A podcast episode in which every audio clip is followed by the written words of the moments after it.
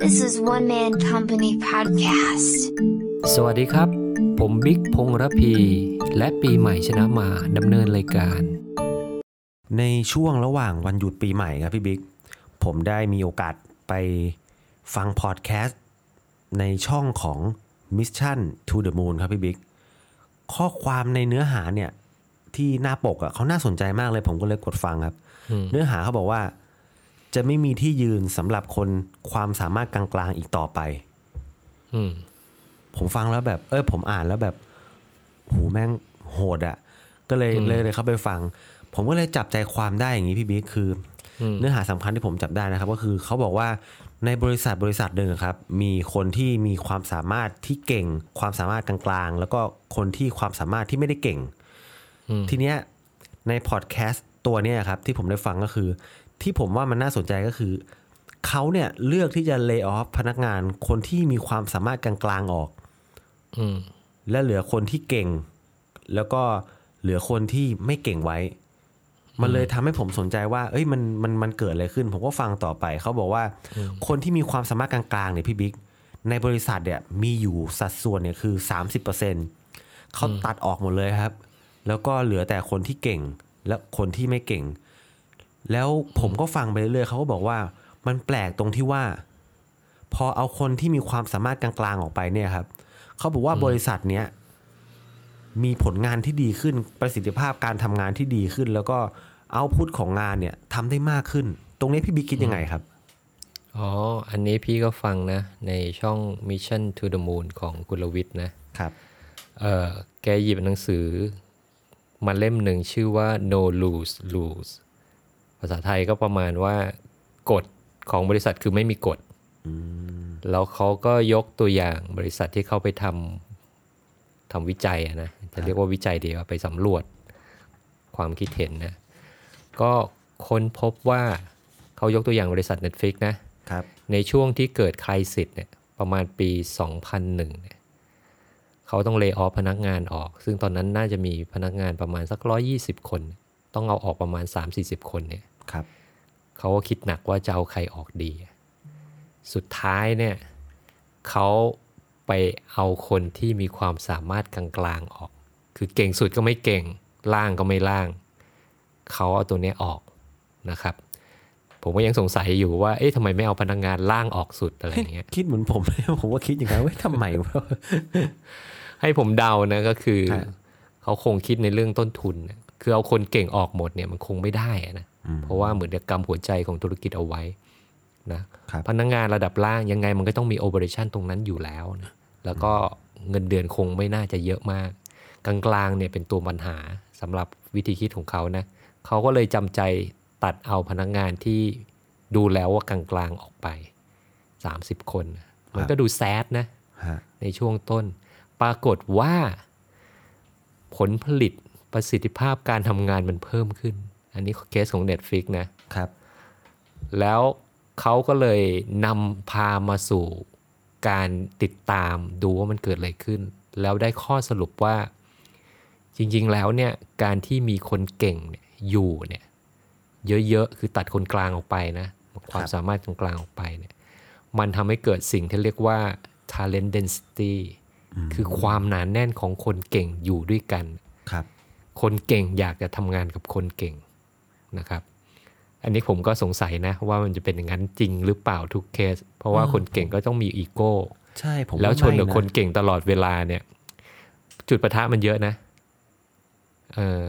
แต่เขาบอกว่ามันอยากจะทำงานด้วยกันครับแล้วการที่มีคนกลางๆอย่างทีม5คนเนี่ยแล้วมีคนเก่ง3คนคนกลางๆ2คนเนี่ยเขาบอกว่าการที่มีคนกลางๆในความสามารถนะมันทำให้เกิดการยอมรับของความสามารถกลางๆ แล้วดูเหมือนจะเป็นตัวถ่วงเขาอะไรเงี้ยครับถ้าไม่มีเนี่ยมาตรฐานมันจะขยับขึ้นครับอันนี้คือข้อสรุปอันหนึ่งของเขามันก็เลยทำให้ผลงานโดยรวมของการสร้างงานขึ้นมามันดีขึ้น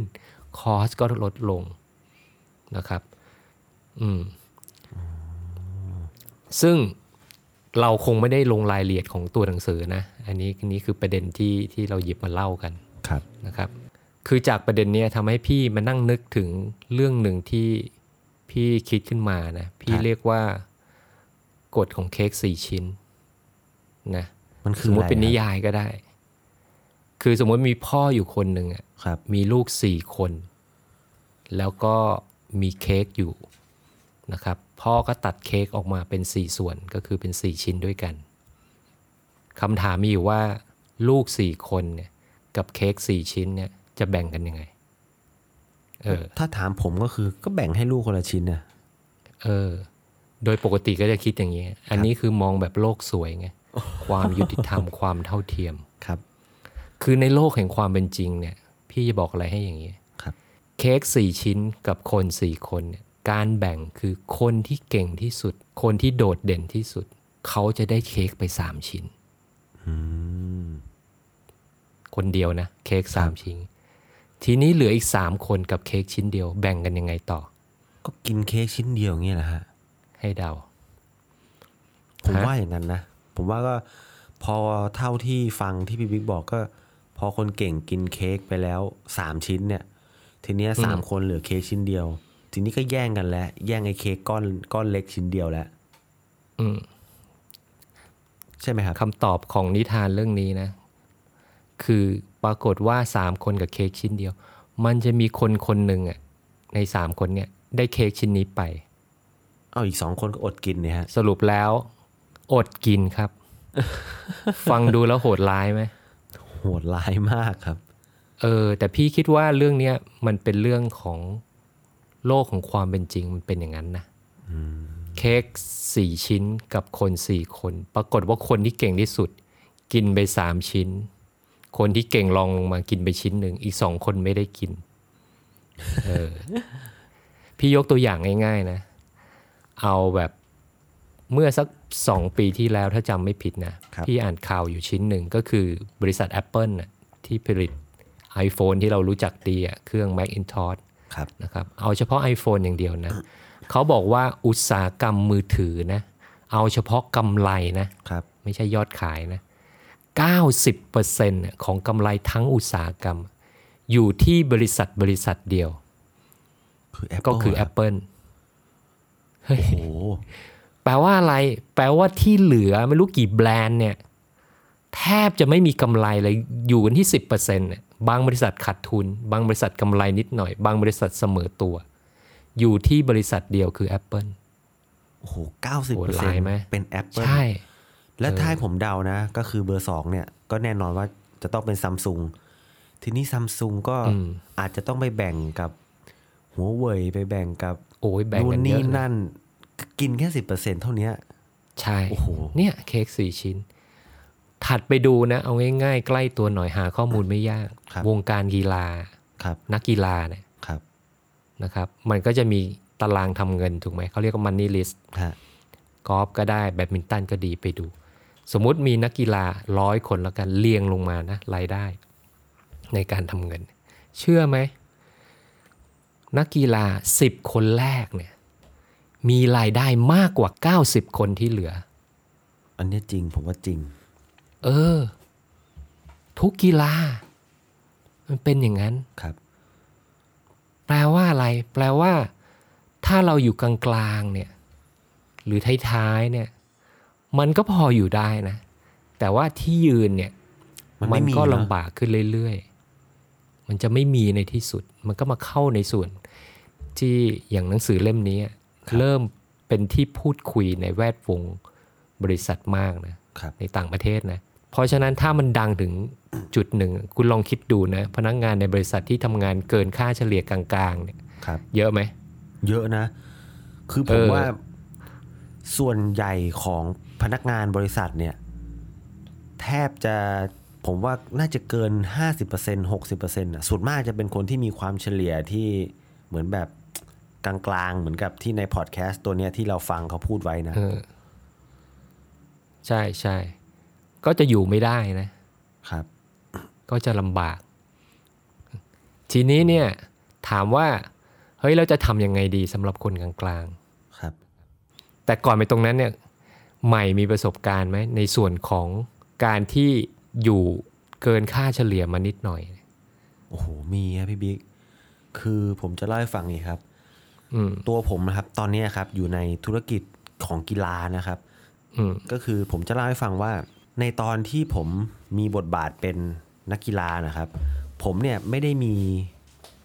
มีผลงานโดดเด่นไม่ได้มีดีกรีเป็นทีมชาตินะครับค่าเฉลี่ยของผมก็คือเป็นนักกีฬาทั่วไปครับพี่บีก็เหมือนกับแบบตกเย็นมาเลิกเรียนมาใช่ไหมครับก็ต้องไปฝึกซ้อมเสร็จปั๊บก็ในแต่ละเดือนในแต่ละรายการเนี่ยเราก็หน้าที่ของเราก็คือไปแข่งแต่ว่าผมก็ไม่ได้มีผลงานที่แบบโดดเด่นที่ใครจะได้รู้จักครับก็พอถึงจุดหนึ่งที่จะต้องแบบเลิกและก็ต้องมองหาในเรื่องของการทำงานครับก็กลายเป็นว่าเราก็เหมือนกับมีความใจรักในเรื่องของกีฬาตรงนี้ครับก็เลยลองที่จะเข้ามาสอนแบดดูทีนี้พี่บิ๊กพอผมเข้ามาในธุรกิจที่เป็นกีฬาเนี่ยครับโดยส่วนใหญ่เนี่ยคนเขาเวลาอยากจะเข้ามาหาหรือว่าเข้ามาเรียนเนี่ยอันดับแรกเนี่ยเขาก็จะต้องมองว่าเฮ้ยเป็นทีมชาติหรือเปล่าอะไรอย่างเงี้ยครับเหมือนแบบมีผลงานไหมอะไรอย่างเงี้ยฮะในภาษาแบบวัยรุ่นเขาเหมือนแบบมีมงไหมอะไรอย่างเงี้ยซึ่งแน่นอนว่าตัวผมอ่ะไม่ได้มีอยู่แล้วทีนี้พี่บิ๊กผมจะเล่าต่อว่าผมก็ไปปรึกษากับเพื่อนฝูงที่เป็นรุ่นพี่แล้วก็ผู้ใหญ่หลายๆคนนะเขาก็ให้คำปรึกษามาว่าผมเนี่ยจะต้องทำอย่างนั้นผมจะต้องทำอย่างนี้อะไรเงี้ยซึ่งมันแปลกตรงไหนรู้ไหมพี่บิ๊กผมอยากจะเล่าให้ฟังว่าคือเฮ้ยแม่งฟังไปฟังมานึกในใจผมนึกในใจหาแม่งท้อว่ะแบบคำปรึกษาเขาแบบโหมันฟังแล้วแบบเราท้อมากจนวันนึงอ่ะพี่บิ๊กผมก็เลยแบบความคิดเปลี่ยนผมก็ได้ไปเจอกับผู้ใหญ่คนนึงเราก็นั่งคุยกันว่ามันจะทำยังไงให้พูดง่ายว่าให้แจ้งเกิดมาได้ครับมันก็ไปตรงกับเนื้อหาที่ผมได้ฟังพอดแคสต์เนี่ยที่เราคุยนะคือคนที่มีความสามารถกลางๆมันอยู่ไม่ได้จริงๆพี่บิ๊กใครจะไปรู้อ่ะพี่บิ๊กผมเนี่ยอยู่ในธุรกิจกีฬาแต่ผมอ่ะยังต้องศึกษาในเรื่องของ business model ว่าการทำงานของผมเนี่ยมันไปสอดคล้องกับ business model ยังไงบ้างใครจะไปรู้ครับพี่บิ๊กธุรกิจกีฬายังจะต้องมีความรู้เรื่อง production ตัดวิดีโอการทำการตลาดศึกษาคู่แข่งตลอดเวลาว่าเขาไปถึงไหนทำอะไรกันแล้วอย่างเงี้ยเนี่ยมันก็ทำให้ตัวผมคือกลายเป็นว่ามันก็ไม่ได้รู้ไปในด้านเดียวในด้านการสอนแล้วมันก็ต้องรู้ในเรื่องของอื่นๆที่มันจะส่งผลทำให้ธุรกิจของผมนั้นยืนอยู่ในระยะยาวได้ครับก็คือหาความแตกต่างที่โดดเด่นไม่ได้อยู่ในค่าเฉลี่ยกลางๆใช่ครับถูกไหมแล้วก็ต้องมีความสามารถเป็นเป็ดใช่ครับเป็นนกเป็ดน้ำว่ายน้ำก็ได้เดินบนบกก็ได้บินก็ดีอะไรอย่างเงี้ยคือผมมองอย่างนี้พี่บิ๊กผมมองในความรู้สึกส่วนตัวนะผมมองว่าจริงๆแล้วอ่ะมันผมเนี่ยไม่ใช่คนที่แบบเก่งทุกเรื่องอะไรอย่างนี้แล้วแต่ว่าเพียงแต่ว่าผมพยายามที่จะอะไรที่มันเกี่ยวข้องกับงานที่เราจะทำหรือมันอยู่ในยุคนี้ที่เขาเรียกว่า disrupt ครับมันก็ต้องปรับตัวให้ได้ครับก็คือในแง่จริงแล้วผมก็คือผมปรับตัวว่ามันจะต้องยุคนี้มันจะต้องทำอะไรบ้างทำเป็นยังไงบ้างครับก็เลยต้องทำกลายเป็นว่าไอสิ่งที่ไม่เคยรู้ที่มันคิดว่ามันไม่ได้เกี่ยวกับสิ่งที่เราทำอยู่ตอนนี้มันกลายเป็นว่าทุกอย่างมันเกี่ยวข้องกันหมดเลยครับทั้งหมดเลยพี่บิ๊กโอเคก็เข้าสู่จุดที่เรียกว่าคือคนที่อยู่ติดอยู่กลางๆนะใช่เท่าที่ผมฟังดูแล้วก็ความคิดเห็นก็คือคุณจำเป็นจะต้องหาจุดขายใหม่คุณจำเป็นจะต้องหาพื้นที่ใหม่ที่คุณสามารถสร้างความโดดเด่นที่ไม่ได้อยู่ตรงกลางครับอาจจะต้องเรียนรู้เพิ่มทำนู่นทำนี่จากแต่ก่อนไม่เคยทำใช่ถูกต้องเลยคุณจะต้องเป็นเป็ดที่แข็งแรงแล้วก็เติบโตเรียนรู้ตลอดเวลาทีนี้คุณก็จะหลุดจากค่าเฉลี่ยคนก็จะมามองคุณคือมันเป็นธรรมชาติของความเป็นจริงนะใครที่เกินค่าเฉลี่ยเนี่ยใครก็อยากจะเข้าหาใช่ยกตัวอย่างง่ายสุดสมมุติเราไปจีบผู้หญิงเนี่ยในผู้หญิง20คนมีคนสวยอยู่1คนผมก็เชื่อว่าผู้ชายโดยส่วนใหญ่ก็จะวิ่งเข้าไปหาผู้หญิงที่สวยที่สุดก่อนส่วนหลังจากนั้นดีไม่ดียังไงเดี๋ยวมาว่ากันนั่นคือแรงดึงดูดของกลุ่มคนในสังคมมันเยอะก็กลับมาสู่เรื่องนี้ผมว่าองค์กรที่อ่านหนังสือเล่มนี้นะหรือ ต่อให้ไม่ได้อ่านเขาก็ชื่นชมอยากที่จะหาคนที่เก่งที่สุดมาทำงานกับเขาซึ่งในหนังสือเล่มนี้ก็บอกเลยนะว่าบริษัทอย่าไปงกกับการดึงคนเก่งมาให้เป๊ะเต็มที่และอย่าไปกรอบความคิดเขามากให้อิสระในความคิดเขาแล้วก็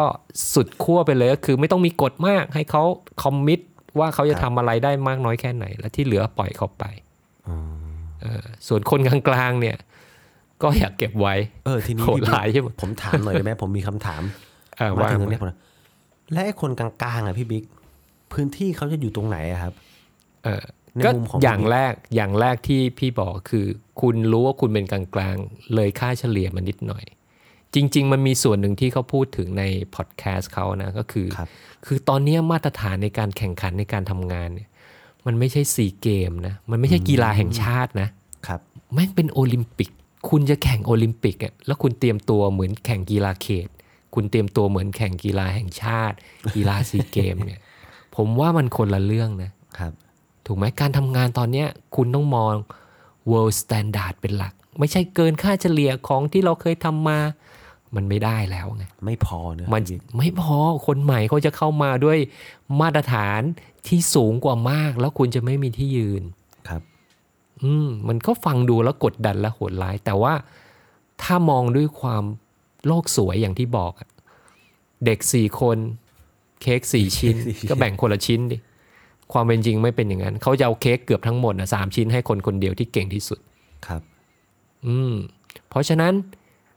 ต้องสร้างความแตกต่างเรียนรู้เพิ่มเติมสำหรับคนที่คิดว่าอยู่กลางๆนะต่อให้คนเก่งผมก็เชื่อว่าเขาก็เติมความรู้อยู่เสมอแหละ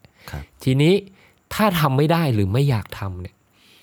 ก็จำเป็นที่จะต้องมีความอึดอดทนในสภาพที่เกิดขึ้นนะพี่ว่าก็มีคนไม่น้อยนะที่ไม่อยากทำอะไรไปมากกว่านี้ใช่แต่ว่ามันแปลกตรงที่ว่าคือเขาอยากจะขยับความสามารถตัวเองนะถามว่าอยากรู้อยากนู่นอยากนี่แต่ว่าเหมือนเขาแบบส่วนมากก็ไม่ค่อยทำนะผมก็ไม่ทำเป็นเรื่องตรงอีกกลุ่มหนึ่งไปทำอะไรรู้ไหมครับ ทำอะไรครับบนบานศาลกล่าว ขอให้โชคดี ก็ศรัทธาก็ทำไปเพราะไม่มีความเห็นว่ากันไปใช่ไหมครับก็อย่างที่บอกครับก็คือหนังสือเล่มนี้ผมว่าค่อนข้างเอ็กซ์ตรีมนะก็คือค่อนข้างสุดขั้วไปนิดนึงแต่ว่าลองจินตนาการสมมุติหนังสือมันดังมากแล้วก็องค์กรฟังอยู่เนี่ยครับมันก็มีแนวโน้มเหมือนกันนะว่าเขาก็จะลดขนาดองค์กรลงอยู่บนพื้นฐานของหนังสือเล่มนี้เพราะว่ามันมีหนังสือบอกไว้ให้ทำแบบนี้เป็นไปได้นะครับใครเก่งน้อยหน่อยอยู่กลางๆเนี่ยก็นี่ถ้าเป็นผมนะผมรู้ตัวว่าผมเก่งกลางๆนะผมจะไปเหมาไอ้หนังสือเล่มนี้บนเชลฟ์แล้วทิ้งให้หมดได้ไหมครับ ไม่ให้เจ้านายเห็นก็เดี๋ยวโดนไล่ออกแล้วตอนนี้สภาพอยู่ในช่วงโควิดอย่างเงี้ยเท่าที่เราได้ฟังมาเนี่ยครับองค์กรลดขนาดองค์กรเยอะนะทำโปรแกรม Early Retire ไม่รับคนเพิ่มถูกไหมอันนี้แหละคนความสามารถกลางๆหรือออกไปล่างๆเนี่ยจะเหนื่อยและลำบากเนี่ยผมมีประสบการณ์ตรงเนี้ยพี่บิ๊กผมขออนุญาตเสริมครับคือช่วงโควิดที่ผ่านมาเนี่ยแย่กันทุกบริษัทนะครับแล้วก็แม่ผมครับก็เป็นหนึ่งในนั้นที่ถูกรีไทร์ออกมาคือแม่ผมเนี่ยก็เป็นคนที่อยู่กลางๆเนี่ยแหละแบบนี้แหละครับคือไม่ได้เป็น